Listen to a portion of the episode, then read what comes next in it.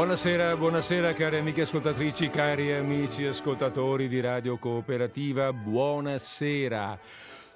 Oggi è martedì 26 luglio 2022, questo è Disordine Sparso, io sono Federico Pinaffo, sono le 15.51 all'orologio di Radio Cooperativa e stiamo per andare in onda in diretta.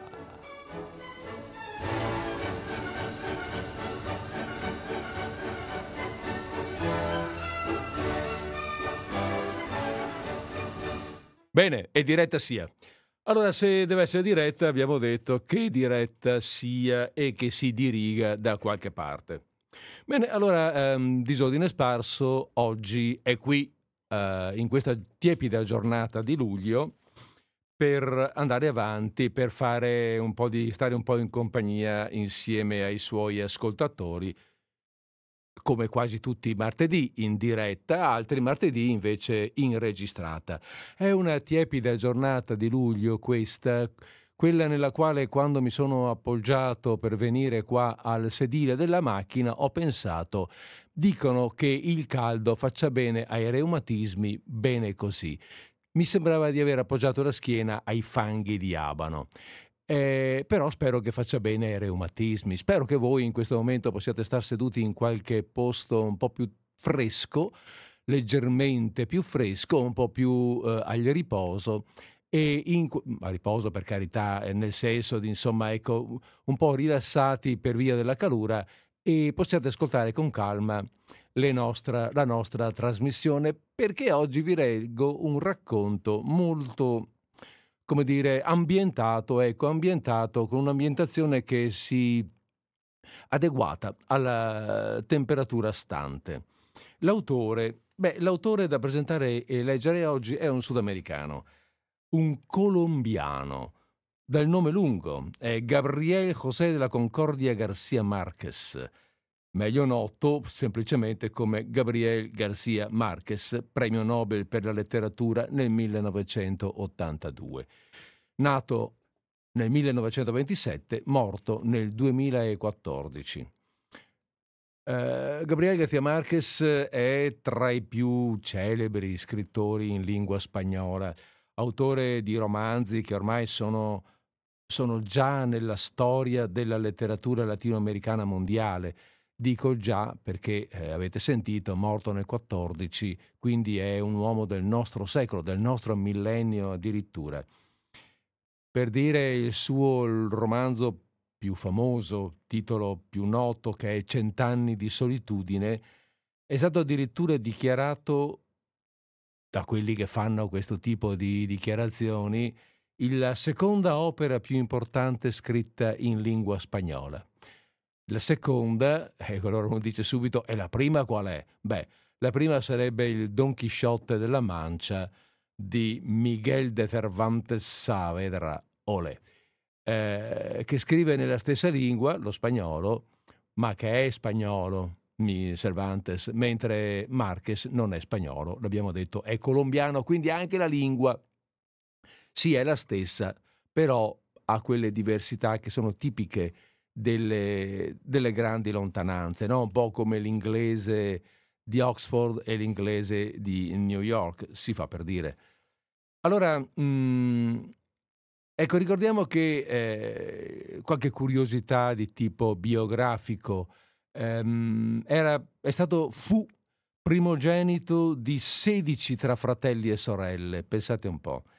La madre era una, una chiaroveggente, Ehm, la nonna con la quale visse a lungo eh, era invece fu una grande conoscitrice di fiabe e leggende locali. Già questo ci fa capire come mm, c'è un'impostazione anche culturale, anche psicologica del giovane Gabriel, il, che, mm, che, diventa famoso anche, per, anche proprio per il contenuto dei suoi scritti, per, il, um, per lo stile, uh, uno stile che, uh, che contiene, che, che, passa un sottofondo di magia, di, di qualcosa di onirico, di, uh, legato al sogno, di fiabesco.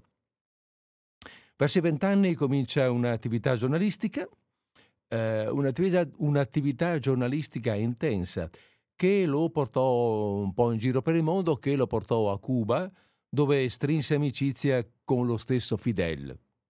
Fidel Castro, voglio dire. Eh, curiosamente, diciamolo, digiamolo, curiosamente questo non gli valse l'ostracismo statunitense, perlomeno non subito, dato che lo stesso Bill Clinton, presidente degli Stati Uniti all'epoca, lo incontrò personalmente alla Casa Bianca dichiarando, di essere, eh, dichiarando che lui era il suo scrittore preferito. Visse anche a New York, per dire, però alla fine eh, l'autorizzazione di residenza come cronista gli venne ritirata, in realtà, e si trasferì in Messico. Mm, morì in Messico nel 14. Comincia con la letteratura, allora scusate, eh, all'epoca era, let- scriveva ed era anche giornalista, cronista. Mm, con la letteratura vera e propria comincia negli anni 50 ottiene grande successo fin da subito e rinomanza internazionale. Poi non mancano, come sempre, le trasposizioni cinematografiche delle sue opere. Impegnato politicamente, stimato nel suo paese, si pone anche come mediatore tra le fazioni che insanguinano la Colombia con una vera e propria guerra civile. Um, ha preso varie volte posizione nelle, così, temperi, nelle temperie politiche sudamericane, come si dice, sudamericane non veramente. Però ecco, le, le, sì, adesso non staremo qui a fare, a fare, elenchi che alla fine insomma, ci interessano relativamente nella nostra, um, nella nostra trasmissione.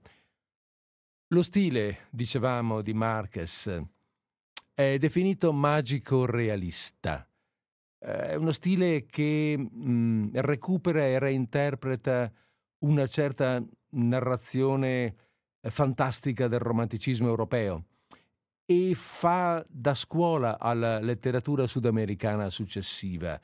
Eh, sono indicati come un po' suoi eh, cioè personaggi che fanno riferimento alla sua, alla sua scuola, eh, Paolo Coelho, o Isabella Allende, cioè personaggi che vengono, grandi scrittori che vengono dopo e che hanno pure avuto e hanno eh, enorme notorietà.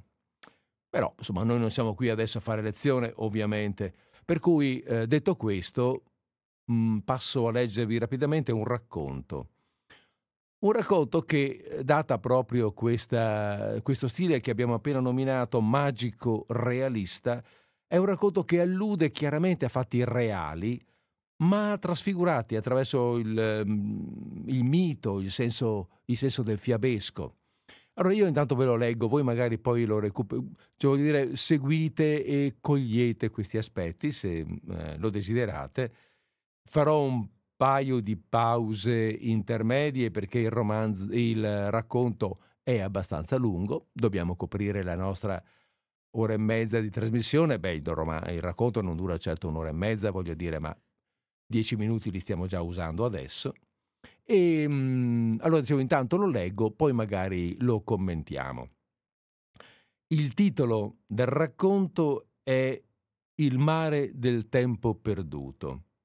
E vabbè, adesso facciamo partire un po', mettiamo su, diciamo così, un po' di musica e sulla musica, come usuale, faremo poi partire la nostra lettura. Mettetevi comodi.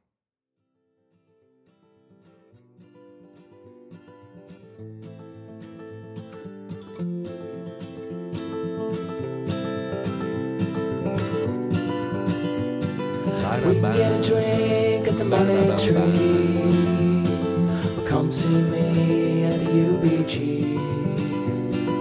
Either way, it's okay. You can get home on the subway.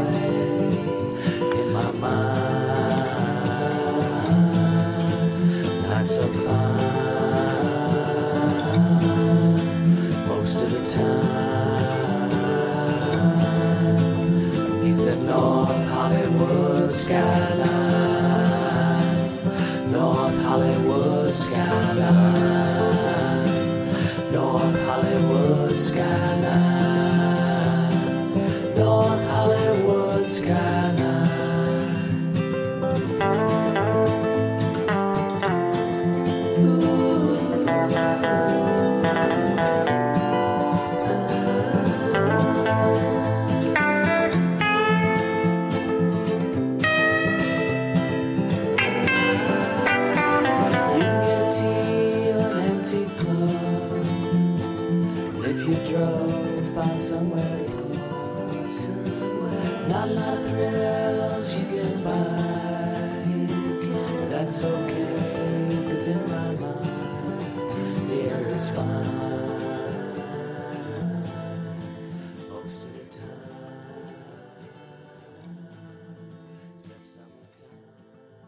Gabriel Garcia Marquez Il mare del tempo perduto.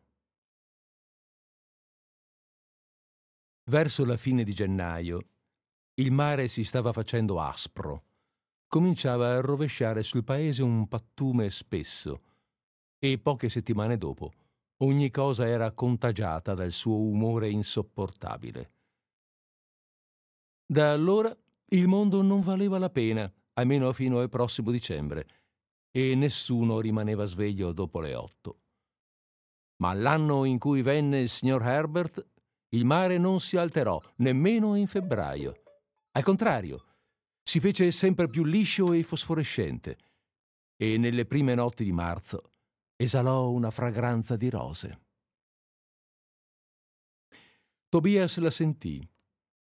Aveva il sangue dolce per i granchi e passava la maggior parte della notte a scacciarli dal letto, finché girava la brezza e riusciva a dormire.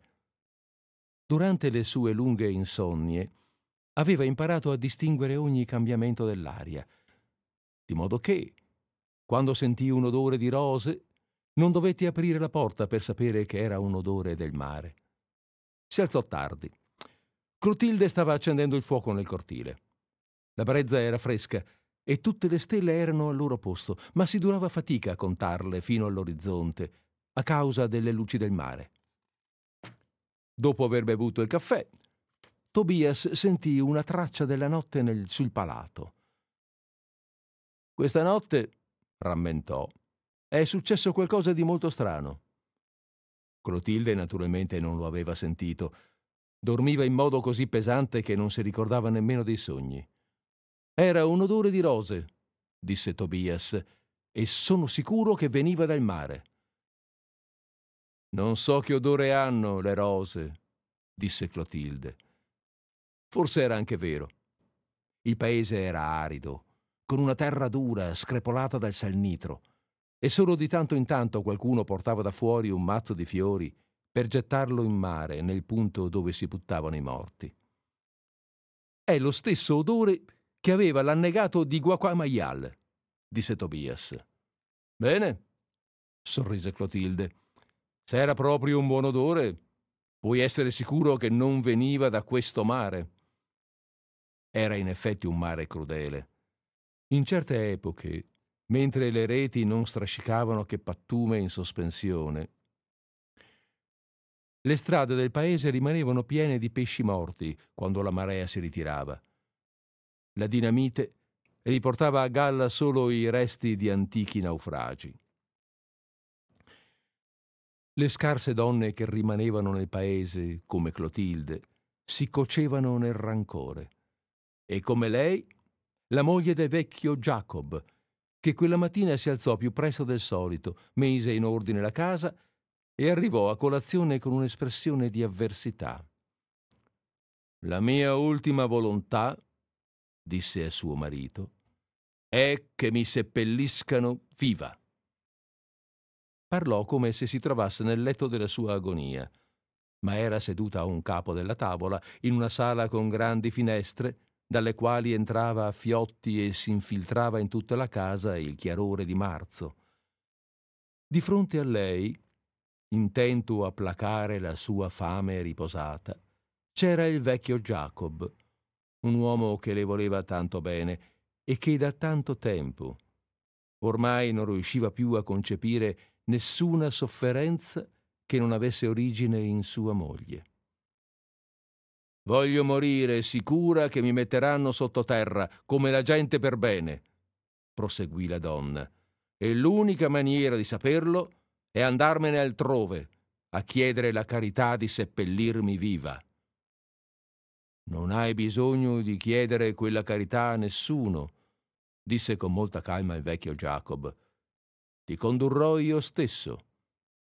Allora ce ne andiamo, disse la donna, perché morirò molto presto.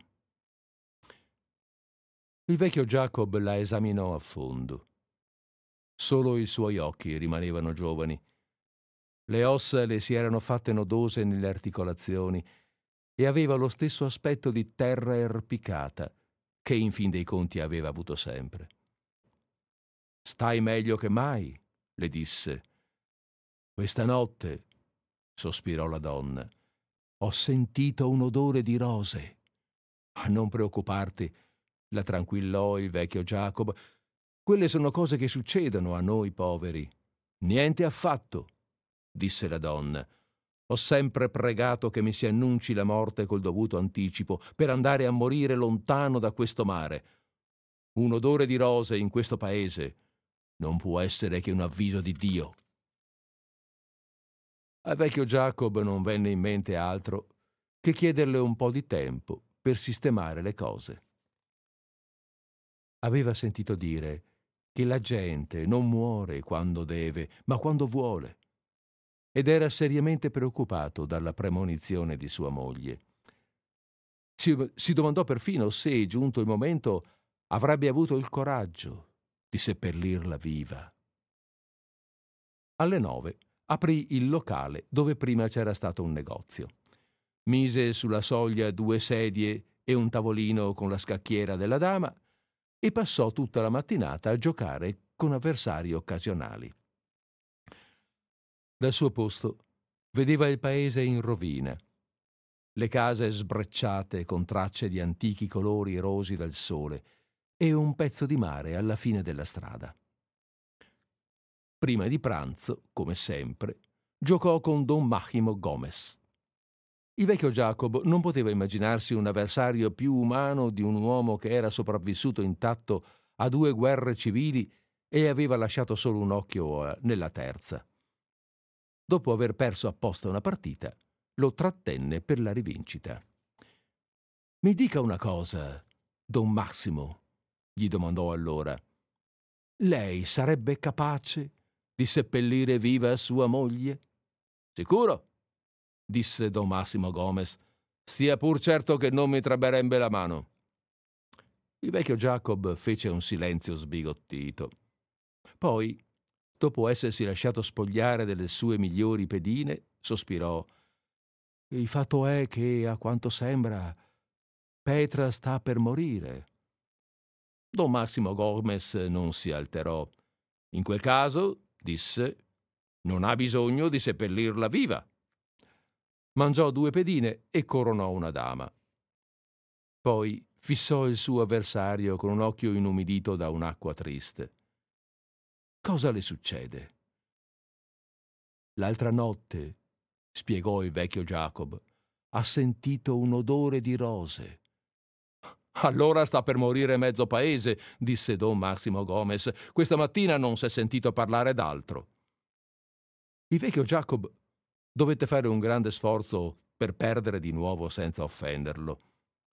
Portò dentro il tavolino e le sedie, chiuse il negozio e andò attorno da ogni parte in cerca di qualcuno che avesse sentito l'odore. Alla fine, solo Tobias era sicuro di modo che gli chiese il favore di andare a casa sua, facendo finta di passare per caso e di raccontare tutto a sua moglie. Tobias mantenne. Alle quattro, assettato come per fare una visita, comparve nel corridoio dove la donna aveva passato il pomeriggio, assestando al vecchio Jacob il suo corredo da vedovo. Fece un'entrata così circospetta che la donna ebbe un soprassalto. Dio santo! esclamò. Credevo che fosse l'arcangelo Gabriele. E invece no, disse Tobias. Sono io e vengo a dirle una cosa. La donna si sistemò gli occhiali e tornò al lavoro. La so già, disse. Scommetto di no, disse Tobias, che questa notte hai sentito un odore di rose. Come hai fatto a saperlo? domandò Tobias, desolato. Alla mia età, disse la donna, si ha così tanto tempo di pensare che si finisce per diventare indovini. Il vecchio Jacob, che aveva l'orecchio incollato al tramezzo del retrobottega, si raddrizzò svergognato. Come ti pare, moglie? Gridò attraverso il tramezzo. Fece il giro e comparve nel corridoio. Allora non era quello che tu credevi. Sono bugie di questo ragazzo, disse la donna senza sollevare la testa. Non ha sentito nulla. È stato verso le undici, disse Tobias, e io stavo cacciando via i granchi. La donna finì di rammendare un colletto. Bugie, insistette. Lo sanno tutti che sei un impostore. Ruppe il filo coi denti e guardò Tobias da sopra gli occhiali. Quello che non capisco è che ti sia preso la briga di ungerti di vaselina i capelli e di lucidarti le scarpe soltanto per venire a mancarmi di rispetto. Da quel momento Tobias cominciò a sorvegliare il mare appendeva la maca nell'andito del cortile e passava la notte ad aspettare, sbalordito delle cose che succedono nel mondo mentre la gente dorme. Per molte notti udì lo sgraffiare disperato dei granchi che cercavano di salire sui pali di sostegno, finché passarono così tante notti che si stancarono di insistere. Conobbe il modo di dormire di Clotilde. Scoprì che i suoi ronfi di flauto si andavano facendo più acuti a mano a mano che aumentava il caldo, finché si trasformavano in un'unica nota languida nel sopore di luglio. Sulle prime, Tobias sorvegliò il mare come lo fa chi lo conosce bene, con lo sguardo fisso su un solo punto dell'orizzonte. Lo vide cambiare colore lo vide spegnersi e farsi spumoso e sporco e lanciare i suoi rutti carichi di rifiuti quando le grandi piogge gli sconvolsero la digestione tormentosa. A poco a poco cominciò a imparare a sorvegliarlo come lo fa chi lo conosce meglio, senza neppure guardarlo, ma senza poterlo dimenticare neppure nel sogno.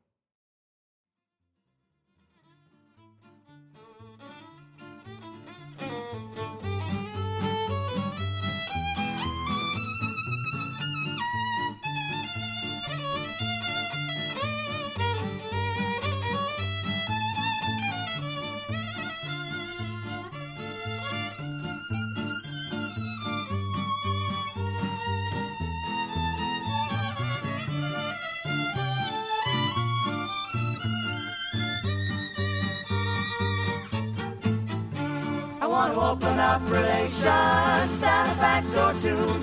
Starting for in the Cold War, there's so much we can do. I want to keep the red flag flying, the old red, white, and blue. We'll do the east-west boogie. We'll do the east-west boogie at the Berlin Wall. We'll do the east-west boogie. We'll do the east-west boogie and still be tall. Do the east-west boogie and it ain't no fun at all. We'll do the east-west boogie. We'll do the east west boogie at the Berlin Wall. We'll do the east west boogie. We'll do the east west boogie. I'm still be tall. Do the east west boogie and it ain't no fun at all. We'll do the east west boogie. We'll do the east west boogie at the Berlin Wall. We'll do the east west boogie. We'll do the east west boogie. I'm still be tall. Do the east west boogie and it ain't no fun at all. In agosto morì la moglie del vecchio Jacob.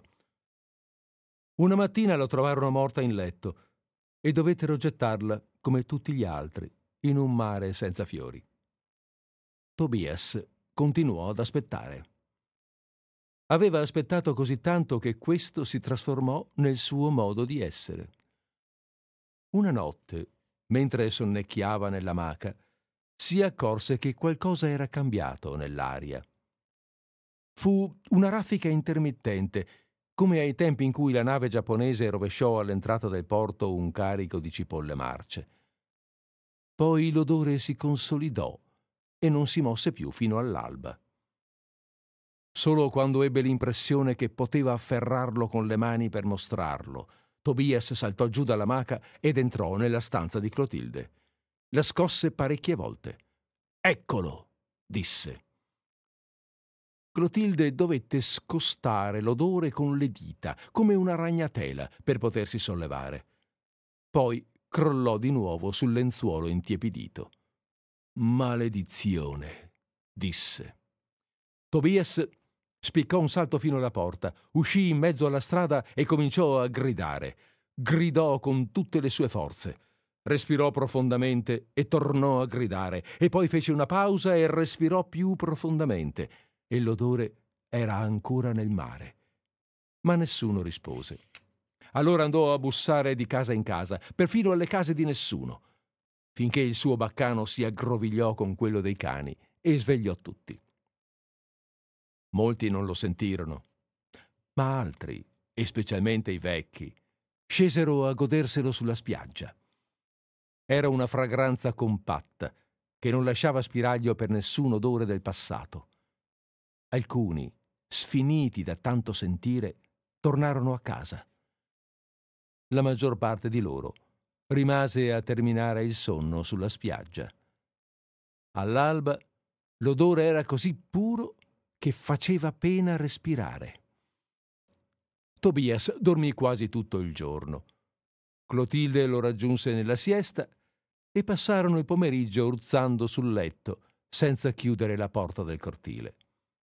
Fecero dapprima come i lombrichi, poi come i conigli e per ultimo come le tartarughe, finché il mondo si fece triste e tornò a far buio. Restavano ancora tracce di rose nell'aria. Certe volte arrivava fino nella stanza un'onda di musica. Viene da Catarino, disse Clotilde. Deve essere arrivato qualcuno. Erano arrivati tre uomini e una donna. Catarino pensò che più tardi potevano venirne altri e cercò di aggiustare l'ortofonica. Poiché non ci riuscì, chiese il favore a Pancio Aparecido, che faceva ogni sorta di cose perché non aveva mai niente da fare e inoltre aveva una cassetta di utensili e un paio di mani intelligenti. La bottega di Catarino era una casa di legno discosta davanti al mare. C'era un salone grande con sedili e tavolini e diverse stanze in fondo. Intanto che osservavano il lavoro di Pancio Aparecido, i tre uomini e la donna bevevano in silenzio seduti sul banco e sbadigliavano a turno. L'ortofonica funzionò bene dopo molte prove. Udendo la musica, remota ma definita, la gente smise di chiacchierare. Si guardarono gli uni gli altri e per un attimo non ebbero nulla da dire, perché soltanto allora si resero conto di quanto erano invecchiati dall'ultima volta che avevano ascoltato musica. Tobias trovò tutti svegli dopo le nove. Erano seduti sulla soglia. Ascoltavano i vecchi dischi di Catarino con lo stesso atteggiamento di fatalismo puerile col quale si contempla un'eclisse.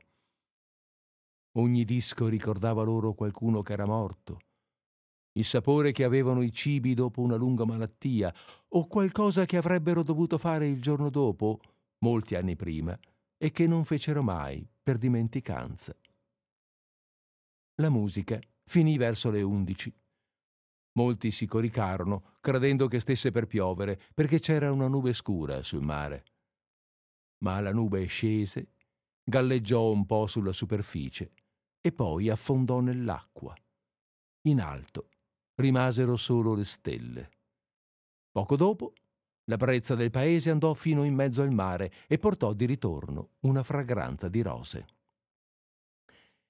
Gliel'avevo detto, Jacob, esclamò don Massimo Gomez. Eccolo qui di nuovo. Sono sicuro che ora lo sentiremo tutte le notti. Dio non voglia, disse il vecchio Jacob. Questo odore è l'unica cosa nella vita che mi è arrivata troppo tardi. Avevano giocato a dama nella bottega vuota, senza badare ai dischi. I loro ricordi. Erano così antichi che non esistevano dischi sufficientemente vecchi da riuscire a coinvolgerli. Io, da parte mia, non credo molto a niente di tutto questo, disse don Maximo Gomez, dopo tanti anni passati a mangiare terra, con tante donne che desideravano un cortiletto dove piantare i loro fiori. Non è strano che si finisca per sentire queste cose e perfino per credere che sono vere. Ma lo stiamo sentendo con i nostri stessi nasi, disse il vecchio Jacob. Non importa, disse don Massimo Gomez. Durante la guerra, quando la rivoluzione era ormai perduta, avevamo tanto desiderato un generale che vedemmo apparire il duca di Momoro in carne e ossa. Io l'ho visto coi miei stessi occhi, Jacob. Era mezzanotte passata. Quando rimase solo, il vecchio Jacob chiuse la bottega e portò la luce nella stanza da letto attraverso la finestra, ritagliata nella fosforescenza del mare, vedeva la roccia da dove gettavano i morti. Petra chiamò a voce bassa. Lei non poté sentirlo. In quel momento navigava quasi a fuor d'acqua in un, me- in un mezzogiorno radioso del golfo del Bengala. Aveva sollevato la testa per vedere attraverso l'acqua, come in una vetrina illuminata, un transatlantico enorme. Ma non poteva vedere suo marito, che in quell'attimo cominciava a sentire di nuovo l'ortofonica di Canarino dall'altra parte del mondo. Pensa un po', disse il vecchio Jacob. Appena sei mesi fa ti hanno creduto matta e adesso loro stessi fanno festa per l'odore che ti ha procurato la morte. Spense la luce e si infilò nel letto. Pianse adagio, col piagnucolio sgraziato dei vecchi, ma ben presto si addormentò. Me ne andrei da questo paese se potessi, singhiozzò nel sonno. Me ne andrei anche a quel paese, se avessi perlomeno venti pesos uno sull'altro. Da quella notte e per parecchie settimane l'odore rimase sul mare. Impregnò i legni delle case, i cibi e l'acqua da bere, e non ci fu più dove stare senza sentirlo. Molti si sbigottirono nel trovarlo nel vapore della loro stessa cagata. Gli uomini e la donna che arrivarono nella bottega di Catarino se ne andarono un venerdì, ma tornarono il sabato con un tumulto. La domenica ne arrivarono altri. Formicolarono da ogni parte, cercando cosa mangiare e dove dormire, finché non si riuscì più a camminare per la strada. Ne arrivarono altri ancora.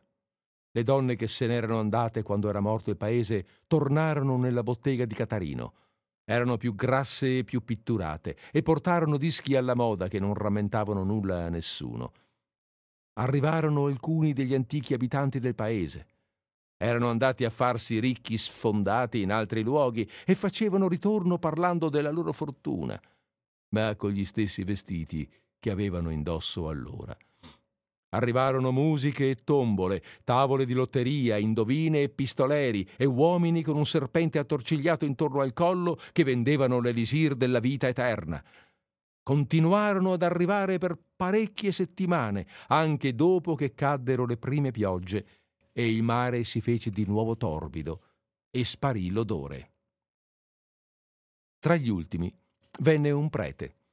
Andava attorno mangiando pane inzuppato in un tazzone di caffè e latte e a poco a poco cominciò a proibire tutto quello che lo aveva proceduto.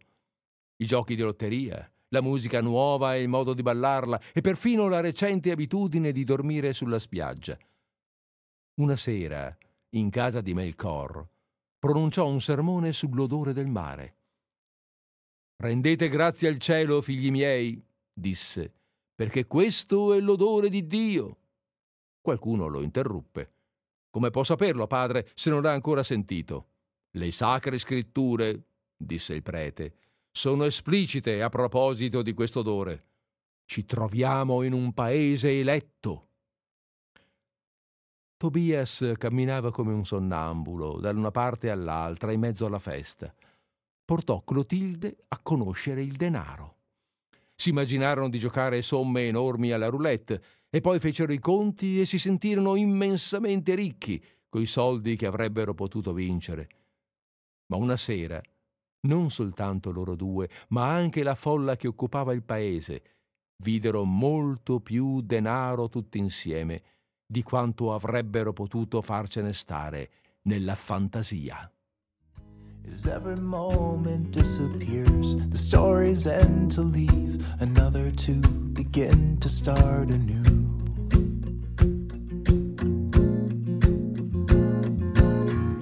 And in a thousand years, when all our bones have disappeared, and every word has been erased, still the rivers flow, the sun will glow, the seeds will grow, the wind will come and blow it all away. Cause we are just a memory replaced.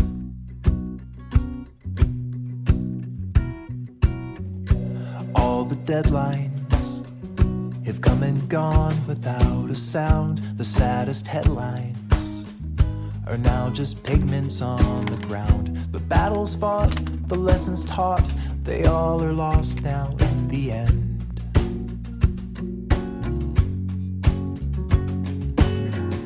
And every secret you ever guarded with your life, the stars will keep it. If all the photons should arrive, we're just a speck in time and space, just a fleck upon its face.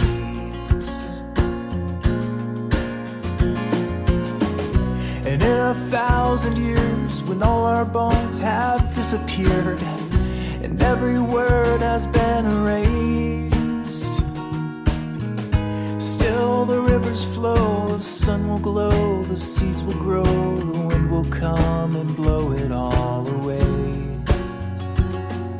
Cause we are just a memory replaced. Quella fu la sera in cui arrivò il signor Herbert. Comparve d'improvviso, mise una tavola in mezzo alla strada e sopra la tavola due grandi bauli pieni di biglietti fino all'orlo. C'era tanto denaro che sulle prime nessuno lo notò perché non potevano credere che fosse vero. Ma non appena il signor Herbert si mise a suonare una campanella, la gente finì per credergli e si avvicinò ad ascoltare. Sono l'uomo più ricco della terra, disse. Ho tanti soldi che non so più dove metterli. E dato che inoltre ho un cuore così grande che ormai non mi sta più dentro il petto, ho preso la decisione di girare il mondo per risolvere i problemi del genere umano. Era grande e rosso. Parlava forte e senza pause e agitava nello stesso tempo le mani tiepide e languide che sembravano sempre rasate di fresco. Parlò un quarto d'ora e si riposò. Poi scosse di nuovo la campanella e ricominciò a parlare. A metà discorso, qualcuno agitò un cappello tra la folla e lo interruppe. Bene, mister, non parli tanto e cominci a dar via i soldi. Così no, ribatté il signor Herbert. Dar via i soldi senza capo né coda, oltre a essere un metodo ingiusto, non avrebbe nessun senso. Individuò con lo sguardo chi lo aveva interrotto e gli fece cenno d'avvicinarsi. La folla gli fece largo. Invece, proseguì il signor Herbert, questo amico impaziente ci permetterà ora di spiegare il sistema più equo di distribuzione della ricchezza. Stese una mano e lo aiutò a salire. Come ti chiami? Patrizio. Benissimo, Patrizio, disse il signor Herbert. Come tutti, anche tu hai da tempo un problema che non puoi risolvere. Patrizio si tolse il cappello e confermò con la testa. Qual è? Beh, il mio problema è questo, disse Patrizio, che non ho soldi. E di quanto hai bisogno? Di 48 pesos. Il signor Herbert lanciò un'esclamazione di trionfo. 48 pesos! ripeté. La folla lo accompagnò in un applauso. Benissimo, Patrizio, proseguì il signor Herbert. E adesso dici una cosa. Cosa sai fare? Tante cose. Deciditi per una, disse il signor Herbert, quella che sai fare meglio. Beh, disse Patrizio, so fare come gli uccelli. Applaudendo di nuovo, il signor Herbert gli si rivolse alla folla. Allora, signore e signori, il nostro amico Patrizio, che imita straordinariamente bene gli uccelli, imiterà 48 uccelli diversi e risolverà in questo modo il grande problema della sua vita. Tra il silenzio stupito della folla, Patrizio fece allora come gli uccelli. A volte col fischio, a volte con la gola, fece come tutti gli uccelli conosciuti e completò la cifra con altri che nessuno riuscì a riconoscere. Alla fine il signor Herbert chiese un applauso e gli consegnò 48 pesos. E ora, disse, passate a uno a uno. Fino a domani a questa stessa ora io sono qui per risolvere problemi. Il vecchio Jacob venne informato del fermento dai commenti della gente che passava davanti alla sua casa. Ad ogni nuova notizia il cuore gli si faceva gli si andava facendo grande, sempre più grande, finché lo sentì scoppiare. Cosa ne dice lei di quello straniero? domandò. Don Massimo Gomez scrollò le spalle. Deve essere un filantropo. Se io sapessi fare qualche cosa, disse il vecchio Jacob, allora potrei risolvere il mio problemino. È cosa di poco conto, venti pesos. Lei Gioca benissimo a dama, disse don Massimo Gomez.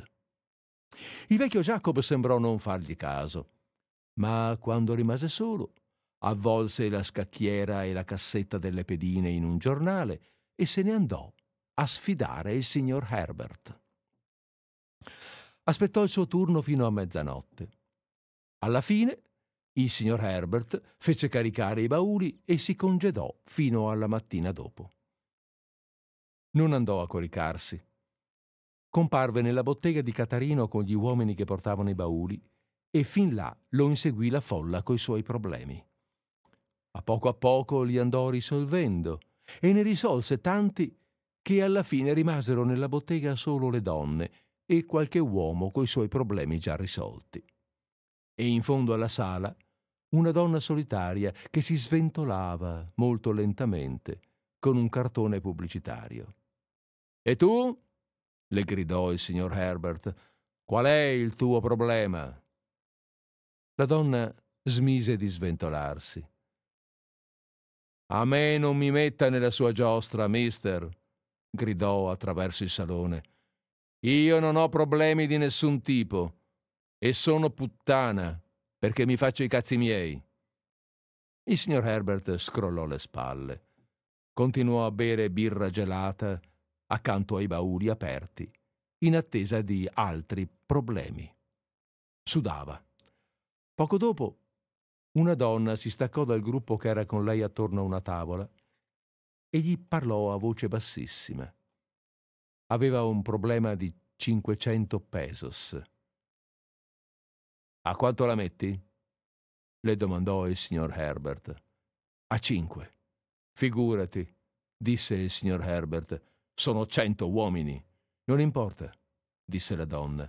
Se metto insieme tutti quei soldi in una sola volta, quelli saranno gli ultimi cento uomini della mia vita. La esaminò. Era molto giovane, di ossa fragili, ma i suoi occhi esprimevano una risoluzione semplice. Va bene, disse il signor Herbert. Vattene in stanza e io ti rimanderò a mano a mano, ognuno coi suoi cinque pesos uscì sulla porta di strada e agitò la campanella. Alle sette di mattina Tobias trovò aperta la porta di Caterino. Tutto era spento. Mezzo addormentato e gonfio di birra, il signor Herbert controllava l'ingresso di uomini nella stanza della ragazza. Anche Tobias entrò. La ragazza lo conosceva e si meravigliò di vederlo nella sua stanza. Anche tu, Mi hanno detto di entrare, disse Tobias. Mi hanno dato cinque pesos e mi hanno detto non farla lunga. La donna tolse dal letto il lenzuolo inzuppato e pregò Tobias di tenerlo per un capo. Pesava come un sudario. Lo spremettero, torcendolo dalle estremità, finché riacquistò il suo peso naturale. Rovesciarono il materasso e il sudore usciva dall'altra parte. Tobias fece le cose senza starci a pensare. Prima di uscire, mise i cinque pesos sul mucchio di biglietti che andava aumentando accanto al letto. Manda tutta la gente che potrai, gli raccomandò il signor Herbert, e speriamo di venirne fuori prima di mezzogiorno. La ragazza socchiuse la porta e chiese una birra gelata. C'erano diversi uomini in attesa. Quanti ne mancano? domandò. 63, rispose il signor Herbert. Il vecchio Jacob passò tutta la giornata a inseguirlo con la scacchiera. Verso sera raggiunse il suo turno, propose il suo problema e il signor Herbert accettò. Misero due sedie e il tavolino sulla tavola grande in piena via e il vecchio Jacob aprì la partita. Fu l'ultima giocata che riuscì a premeditare. Perse. 40 pesos, disse il signor Herbert, e le do due pedine di vantaggio. Vinse di nuovo. Le sue mani toccavano appena le pedine. Giocò bendato, indovinando la posizione dell'avversario, e sempre vinse. La folla si stancò di vederli. Quando il vecchio Jacob decise di arrendersi, il suo debito ammontava a 5.742 pesos e 23 centavos. Non si turbò. Annotò la cifra su un pezzo di carta che si mise in tasca. Poi piegò la scacchiera, mise le pedine nella cassetta e avvolse tutto nel giornale. Faccia di me quello che vuole, disse, ma mi lasci queste cose. Le prometto che passerò il resto della mia vita a giocare finché metterò insieme quei soldi. Il signor Herbert guardò l'orologio. Mi spiace con tutto il cuore, disse. Il tempo scade tra venti minuti. Attese, finché si convinse che l'avversario non avrebbe trovato la soluzione. Non ha nient'altro? L'onore. Intendo dire, spiegò il signor Herbert, qualcosa che cambi colore quando gli si passa sopra un pennello sporco di vernice. La casa, disse il vecchio Jacob come se decifrasse un indovinello. Non vale niente, ma è una casa. Fu così che il signor Herbert si prese la casa del vecchio Jacob. Si prese inoltre le case e le proprietà di altri, che nemmeno loro erano riusciti a mantenere i patti. Ma ordinò una settimana di musiche, di fuochi d'artificio e funamboli, e lui stesso diris, direi, diresse la festa. Better off if all you knew was gold. All along you've been a fool. It's getting old.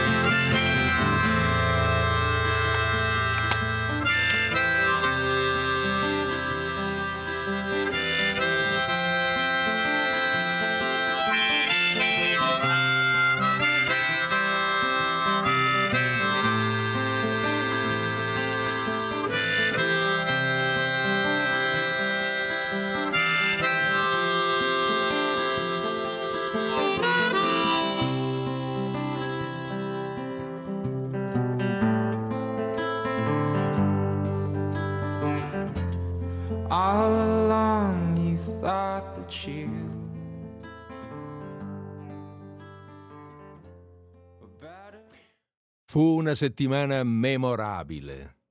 Il signor Herbert parlò del meraviglioso futuro del paese e disegnò perfino la città del futuro con immensi edifici di vetro e piste da ballo sulle altane. La mostrò alla folla. Guardarono sbigottiti, cercando di ritrovarsi nei passanti a colori dipinti dal signor Herbert, ma erano così ben vestiti che non riuscirono a riconoscersi. Da tanto che lo usarono, ebbero male al cuore. Risero dalla voglia di piangere che sentivano in ottobre e vissero nelle nebulose della speranza, finché il signor Herbert scosse la campanella e proclamò la fine della festa. Soltanto allora riposò. Con quella vita che fa, lei morirà presto, disse il vecchio Jacob. Ho tanti soldi, disse il signor Herbert, che non c'è nessuna ragione che io muoia.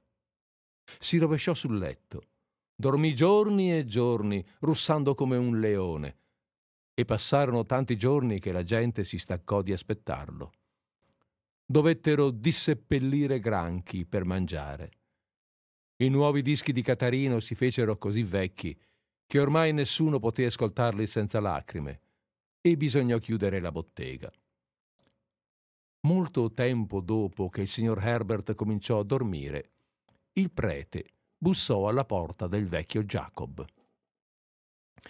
La casa era chiusa dall'interno.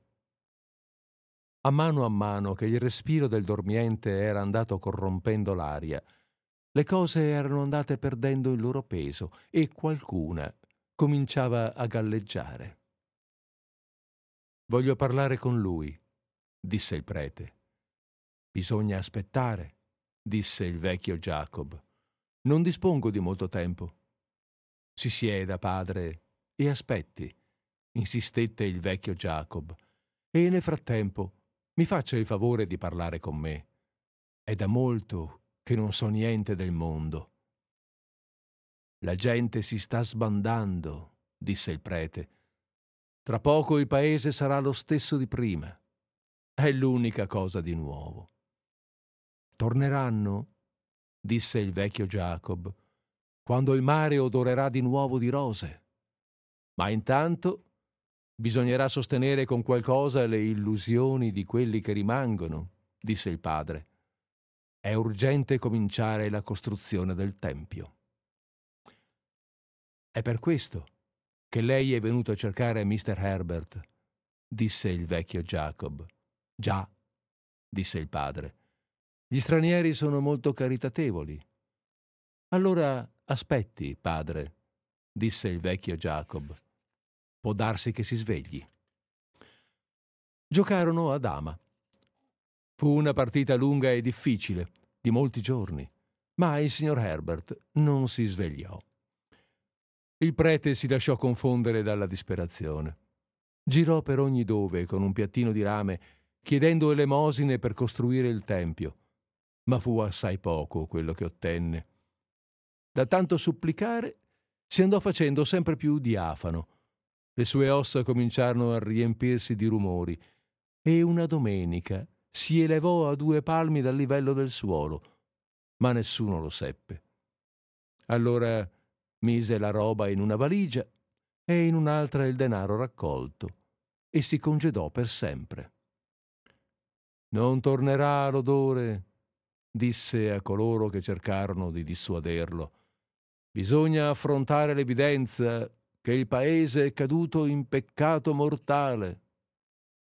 Quando il signor Herbert si svegliò, il paese era lo stesso di prima. La pioggia aveva fatto fermentare il pattume che la folla aveva lasciato per le strade e il terreno era di nuovo arido e duro come un mattone. Ho dormito parecchio, sbadigliò il signor Herbert. Secoli, disse il vecchio Jacob. Sono morto di fame. Lo sono tutti, disse il vecchio Jacob. Non le resta altro da fare che andare sulla spiaggia a disseppellire granchi.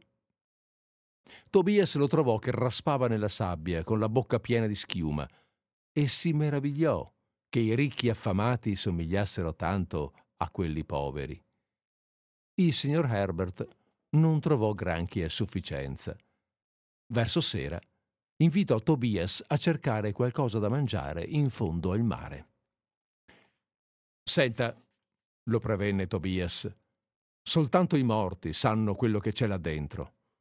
Lo sanno anche gli scientifici, disse il signor Herbert. Ancora più sotto del mare dei naufragi ci sono tartarughe dalla carne squisita. Si svesta e andiamoci. Andarono. Sulle prime navigarono in linea retta e poi verso il basso, molto sotto, fin dove cessò la luce del sole e poi quella del mare, e le cose erano visibili per la loro stessa luce. Passarono davanti a un villaggio sommerso, con uomini e donne a cavallo che giravano intorno al chiosco della musica. Era una giornata splendida e c'erano fiori dai colori vivaci sulle terrazze. È affondato una domenica, verso le undici del mattino, disse il signor Herbert. Deve essere stato un cataclisma. Tobias deviò verso il villaggio, ma il signor Herbert gli fece cenno di seguirlo verso il fondo. Lì ci sono rose, disse Tobias. Voglio che Clotilde le conosca. Tornerai un altro giorno con calma, disse il signor Herbert. Adesso sono morto di fame. Discendeva come un polipo, con bracciate lunghe e circospette. Tobias, che faceva sforzi per non perderlo di vista, pensò che quello doveva essere il modo di nuotare dei ricchi. Ma a poco a poco andarono abbandonando il mare delle catastrofi comuni ed entrarono nel mare dei morti. Ce n'erano così tanti che Tobias non credette di aver mai visto tanta gente nel mondo. Galleggiavano immobili, a faccia in su, a diversi livelli, e tutti avevano l'espressione degli esseri dimenticati. Sono morti molto antichi, disse il signor Herbert. Ci ci sono voluti secoli per raggiungere questo stato di requie. Più sotto, in acque di morti recenti, il signor Herbert si fermò. Tobias lo raggiunse nell'istante in cui passava davanti a loro una donna assai giovane. Ondeggiava di lato con gli occhi aperti, inseguita da una corrente di fiori. Il signor Herbert si mise un indice sulle labbra e rimase così finché non furono passati gli ultimi fiori. È la donna più bella che ho visto nella mia vita, disse. È la moglie del vecchio Jacob, disse Tobias. È più giovane di una cinquantina d'anni, ma è lei, sono sicuro. Ha viaggiato parecchio, disse il signor Herbert si porta dietro la flora di tutti i mari del mondo. Giunsero sul fondo. Il signor Herbert andò avanti e indietro su un suolo che sembrava di lavagna scolpita. Tobias lo seguì. Solo quando si fu abituato alla penombra delle profondità scoprì che lì c'erano le tartarughe. Ce n'erano migliaia schiacciate sul fondo e così immobili che sembravano pietrificate. Sono vive, disse il signor Herbert, ma dormono da migliaia d'anni. Ne girò una. Con un leggero impulso la spinse verso l'alto e l'animale addormentato gli sfuggì dalle mani e continuò a salire, alla deriva. Tobias lo lasciò passare. Allora guardò verso la superficie e vide tutto il mare al rovescio. Sembra un sogno, disse. Per il tuo stesso bene, gli disse il signor Herbert, non dirlo a nessuno. Immaginati lo scompiglio che ci sarebbe nel mondo se la gente venisse a sapere queste cose. Era quasi mezzanotte quando fecero ritorno al paese. Svegliarono Clotilde per farle scaldare l'acqua. Il signor Herbert sgozzò la tartaruga ma tutte e tre dovettero inseguire e ammazzare di nuovo il cuore, che uscì, spiccando salti per il cortile quando la squartarono. Mangiarono fino a non poter respirare. Bene, Tobias, disse allora il signor Herbert. Bisogna affrontare la realtà. Naturalmente. E la realtà, proseguì il signor Herbert, è che quell'odore non tornerà mai. Tornerà, non tornerà, intervenne Clotilde. Tra l'altro perché non è mai venuto. Sei stato tu a scombussolare tutti. Tu stessa l'hai sentito, disse Tobias. Quella notte era mezzo intontita, disse Clotilde ma adesso non sono sicura di niente che abbia a che vedere con questo mare. E così me ne vado, disse il signor Herbert, e aggiunse, rivolgendosi a tutti e due, anche voi dovreste andarvene. Ci sono molte cose da fare nel mondo, invece di restarvene a fare la fame in questo paese. Se ne andò. Tobias rimase in cortile a contare le stelle fino all'orizzonte e scoprì che ce n'erano tre di più dal dicembre scorso. Clotilde lo chiamò dalla stanza, ma lui non le diede retta. Vieni qui, bestione, insistette Clotilde. Sono secoli che non facciamo come i coniglietti. Tobias aspettò un bel pezzo. Quando alla fine entrò, la donna si era riaddormentata. La svegliò a metà, ma era così stanco che tutti e due confusero le cose e alla fine poterono fare solo come i lombrichi. Sei imbambolato, disse Clotilde di malumore. Cerca di pensare a qualcos'altro. Sto pensando a qualcos'altro. Lei volle sapere che cos'era e lui decise di dirglielo a patto che non andasse a ripeterlo. Clotilde lo promise.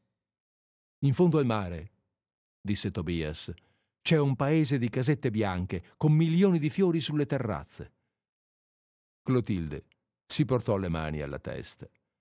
Ai Tobias, esclamò, ai Tobias, per l'amor di Dio, non ricominciare di nuovo con queste cose. Tobias non parlò più si rigirò verso la sponda del letto e cercò di dormire.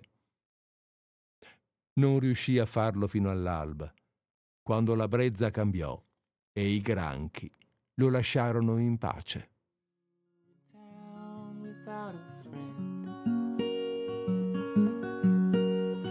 Starlight in your hair. Just around the river bend. Starlight in your hair. No place I'd rather be at the heart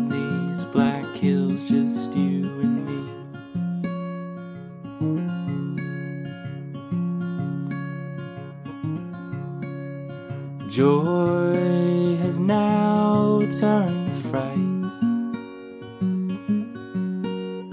Leave the light on for me.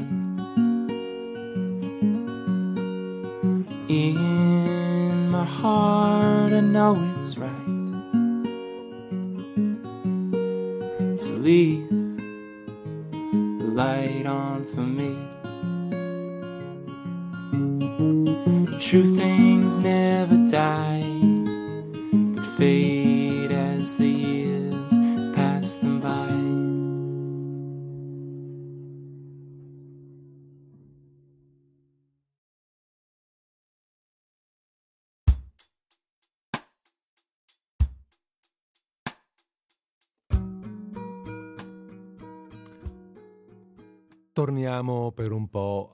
alla voce, torniamo a noi.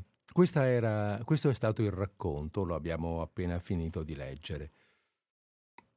Eh, il racconto dal titolo Il mare... Oh, beh, l'ho già perso il titolo. Il mare del tempo perduto. Gabriel Garcia Marquez. È un racconto del 1961 che parla di questo paese, avete sentito, un paese agonizzante, pressoché deserto, che si risveglia in questo soprassalto di vita perché arriva un personaggio strano, un, questo nordamericano, questo Mr. Herbert, eh, in missione un po' sospetta, se vogliamo. E la notizia vola no, ai quattro cantoni, tra queste case calcinate dal sole, e subito è fiera, arrivano forestieri, ritornano, ritornano i vecchi abitanti del paese sperando che non hanno fatto per niente fortuna, sperando di recuperarla adesso della fortuna. Arrivano mm, maghi, indovini, mm, donne di malaffare, preti allucinati. Eh, arrivano personaggi di ogni tipo e tutto riprende a vivere nello stordimento di, di, di questa fiera. E poi improvvisamente questo, questo miliardario nordamericano che distribuiva pesos a manciate si addormenta per giorni e giorni. E, e la gente eh, la gente che è tornata indietro, il paese è tornato quello di prima, preda della vecchia fame di sempre, si accorge che non gli è rimasto nulla, che si è pure eh, non solo ha, dist- sì, ha distribuito pesos, ma alla fine si è portato via, si è mangiato le case del paese come quella del vecchio Jacob. Questa, questo racconto in qualche modo ricorda, racconta dei fatti realmente accaduti.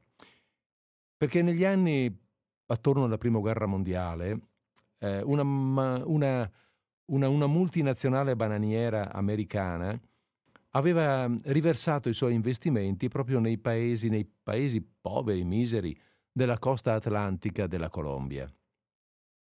E in quel periodo appunto le popolazioni conebbero questo momento, questo periodo, questa, questo, questo, tempo di opulenza fasulla, eh, quest'aria da fiera, no? con l'arrivo di tanta gente, mercanti, avventurieri, prostitute, giravano soldi, insomma.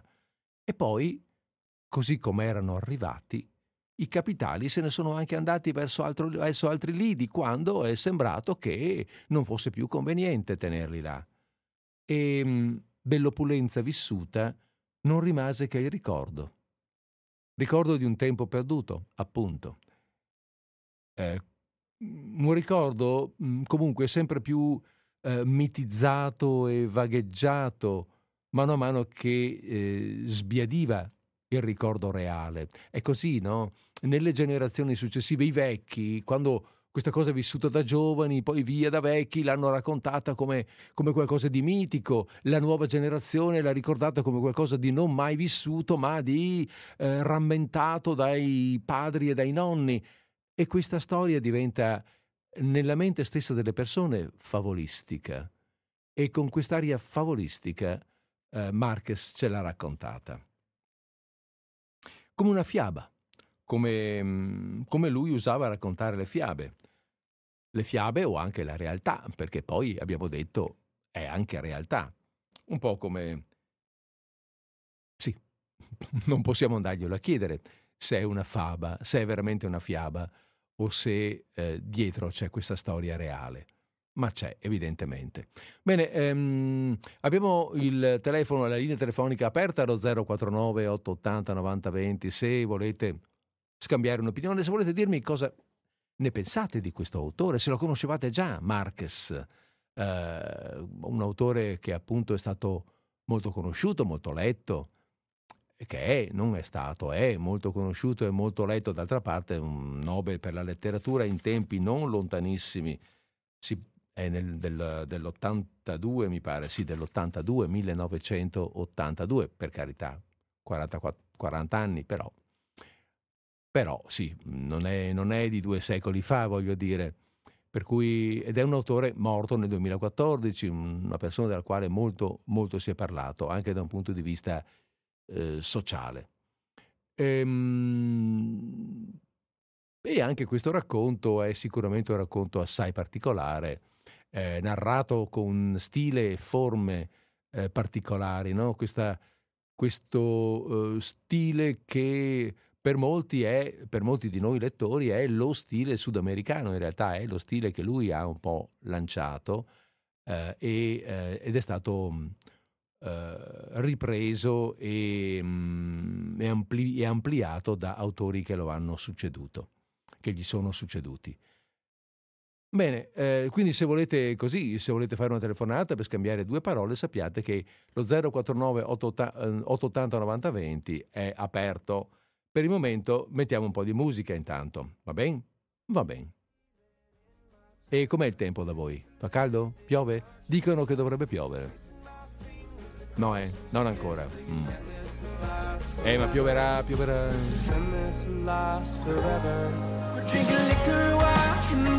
Lot Shooting from the car, trying not to get caught Saying can this night last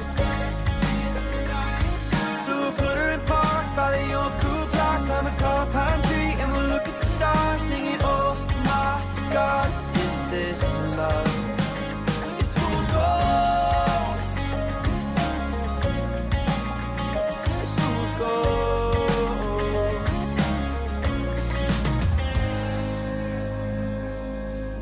close together, living like the two roads on a map. All this young glitter has a way of fading to the past. We'll be sunsetters, riding every wave, no looking back. Staying untethered, not afraid of leaving what we had. Arie c'è Gesemu.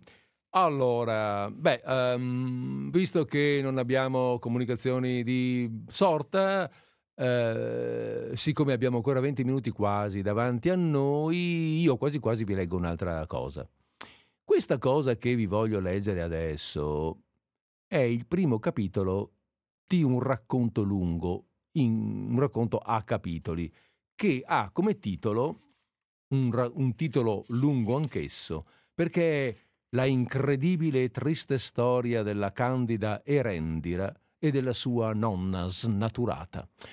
La candida Erendira è un personaggio che fa appare, ehm, appare nel romanzo Cent'anni di solitudine, appare con questa sua nonna. C'è questa è un'apparizione breve ma fantastica, come abbiamo sentito nel nostro autore, fantastica, molto suggestiva e che trascina l'animo di uno dei personaggi del, del, romanzo, il quale la cercherà poi senza più, tro- dopo averla vista, la cercherà poi senza più trovarla. E, ehm, a, parte poi, eh, l'autore ha scritto la storia della Candida Erendera, questo personaggio che nel romanzo appare, colpisce, ci resta un po' in memoria come un segno forte sulla tela del, sulla tela del romanzo, bella questa cosa qui, no? Bella trama, l'ordito e zacchete questo segno forte, ma sparisce. E allora l'autore, dopo, la ritira fuori e ne scrive una lunga storia, un, un, racconto completo, un racconto in capitoli. Vi leggo il primo, perché tutto sommato non, così, non è così tanto importante sapere come va a finire, ma è bello sentire come nasce questa, questa storia. Va bene? Sedetevi pure comodi, non ci mettiamo tanto. Gabriel Garcia Marquez, la incredibile e triste storia della Candida Erendira e della sua nonna snaturata, capitolo 1. Erendira stava aiutando la nonna a fare il bagno quando cominciò il vento della sua disgrazia. L'enorme magione di malta lunare smarrita nella solitudine del deserto, rabbrividì fin nei contrafforti sotto il primo assalto. Ma Erendira e la nonna erano use ai rischi di quella natura dissennata e notarono a malapena la portata del vento nella stanza da bagno, ornata di pavoni ripetuti e di mosaici puerili di terme romane. La nonna, nuda e grande, sembrava una bella balena bianca nella vasca di marmo.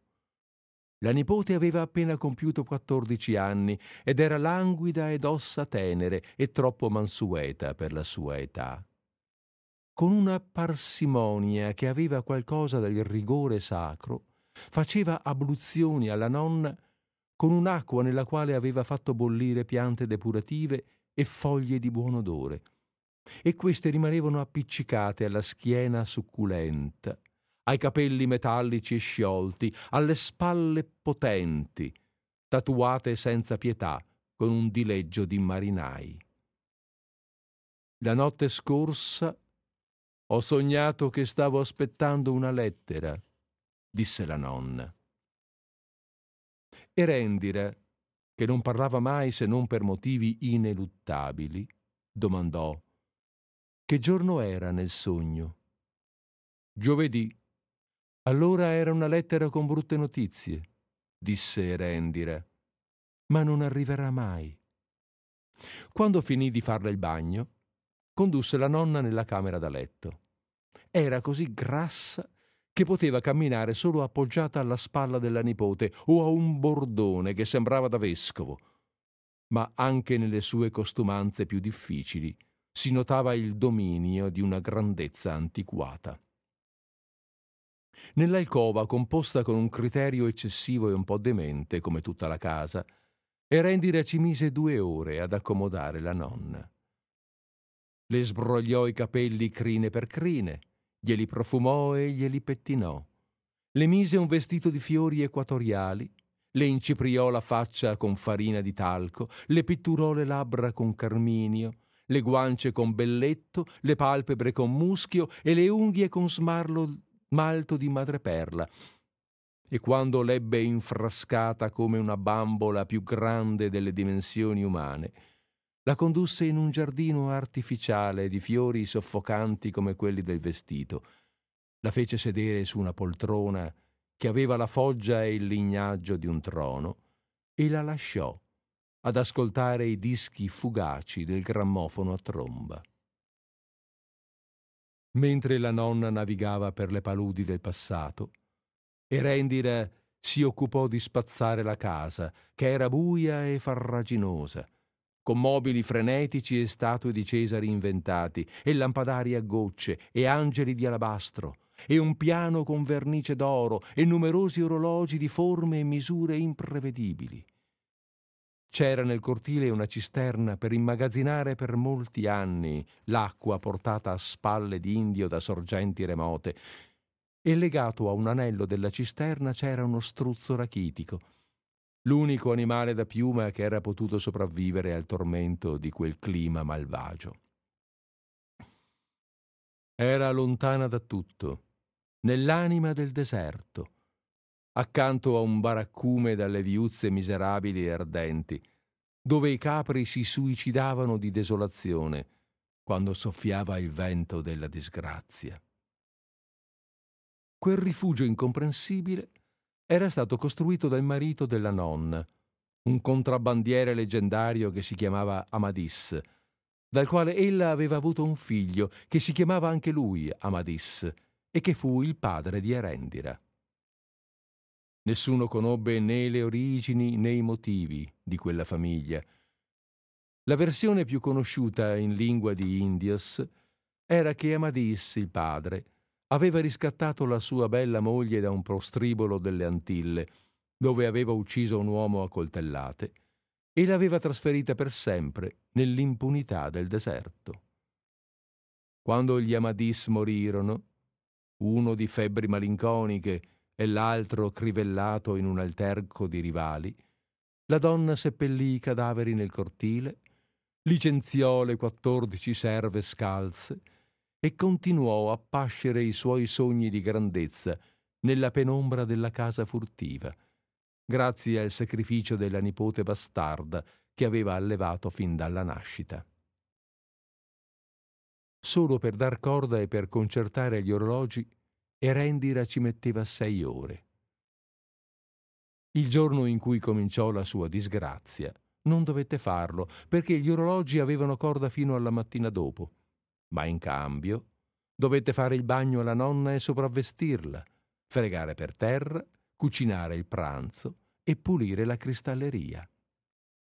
Verso le undici, quando cambiò l'acqua al secchio dello struzzo e innaffiò le erbacce desertiche delle tombe attigue degli Amadis, dovette contrariare l'ardire del vento che si era fatto insopportabile, ma non sentì il mal presagio che quello dovesse essere il vento della sua disgrazia. Alle dodici stava lustrando le ultime coppe di champagne quando notò un odore di brodo tenero e dovette fare un miracolo per arrivare di corsa fino in cucina senza lasciare sui suoi passi un disastro di vetri di Venezia. Fece appena in tempo a togliere la pentola che cominciava a traboccare sul fornello. Poi mise sul fuoco una fricassea che aveva già preparato e approfittò dell'occasione per sedersi a riposare su uno sgabello della cucina. Chiuse gli occhi, poi li riaprì con un'espressione senza stanchezza e cominciò a versare il brodo nella zuppiera. Lavorava addormentata. La nonna si era seduta sola all'estremità di una tavola da banchetto con candelabri d'argento e servizi per dodici persone. Fece suonare la campanella e quasi all'istante accorse Erendira con la zuppiera fumante. Nel momento in cui le serviva il brodo, la nonna si accorse delle sue mosse da sonnambula e la passò la mano davanti agli occhi come se pulisse un vetro invisibile. La bambina non vide la mano. La nonna la seguì con lo sguardo e quando Erendira le girò le spalle per tornare in cucina le gridò Erendira!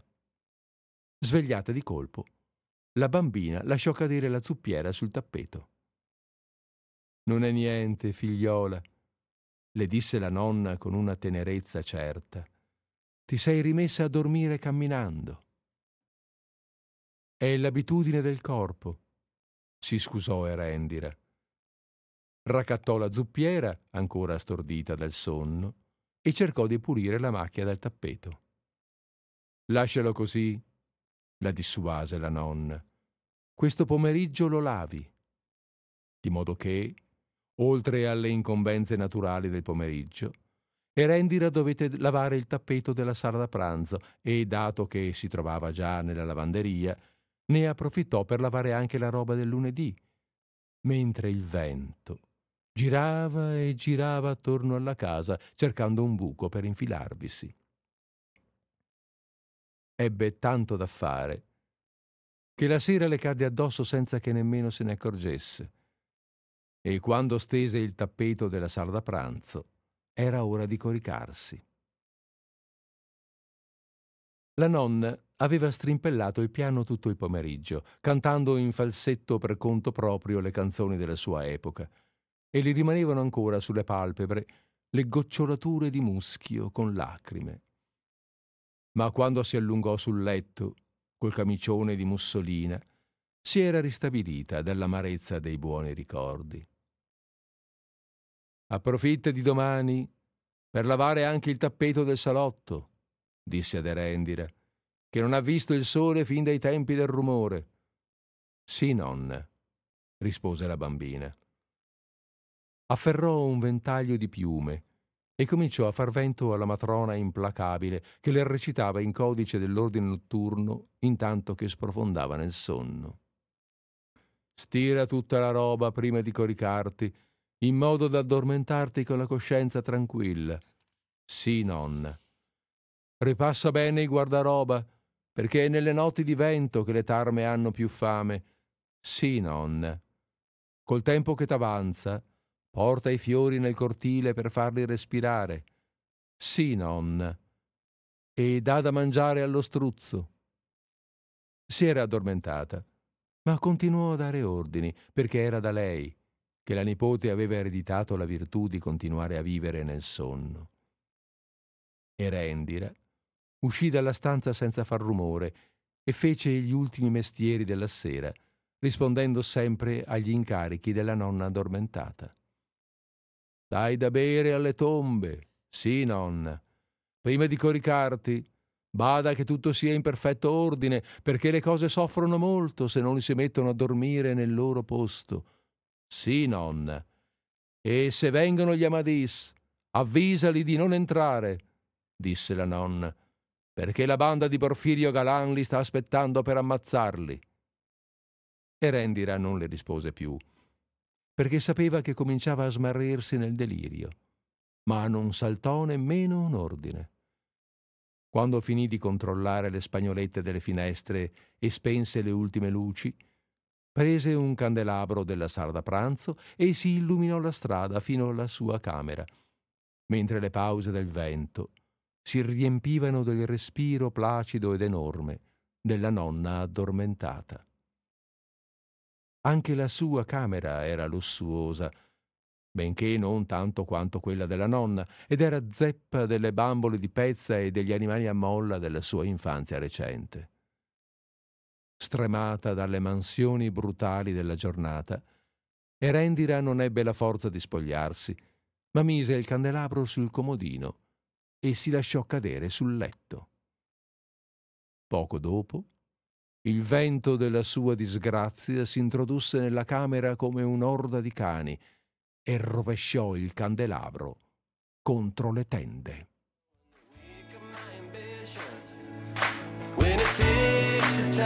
To realize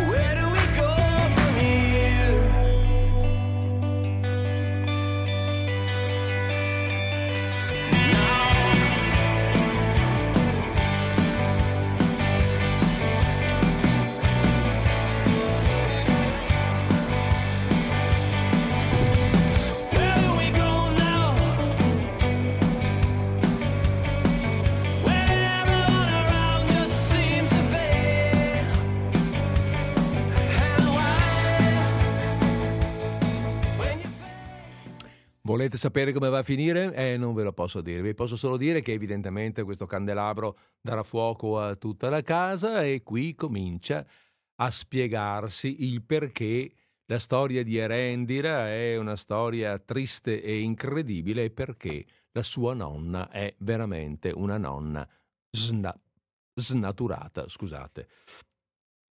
Ehm, se volete saperne di più, vi devo... Beh, vi invio a leggere il racconto ed eventualmente tenete nota. Magari, magari, una prossima volta che ci sentiamo, se volete, me lo potete chiedere e potrei anche dirvi come va a finire questa, questa lunga storia. Ma avete già capito che non è una storia normale, non è una cronaca, non è un romanzo, è una storia che va un po' nel magico, un po' nel, nel mitico. Va bene. Allora abbiamo fatto le 17 e 19, fra un minuto chiude la trasmissione, per cui non mi resta che, ovviamente, salutarvi, darvi un appuntamento. L'appuntamento non so se sarà per martedì prossimo, devo un po' vedere, sapete, questo agosto, agosto è un mese un po' strano per tutti, una volta ci sarò, una volta non ci sarò, non so ancora bene come vada, comunque vi do appuntamento, disordine sparso se non io personalmente, vi dà appuntamento a martedì prossimo perché martedì, perché disordine sparso non mancherà neanche se io eventualmente dovessi mancare. Boh, allora per il momento mh, vi saluto e eh, chiudo la trasmissione.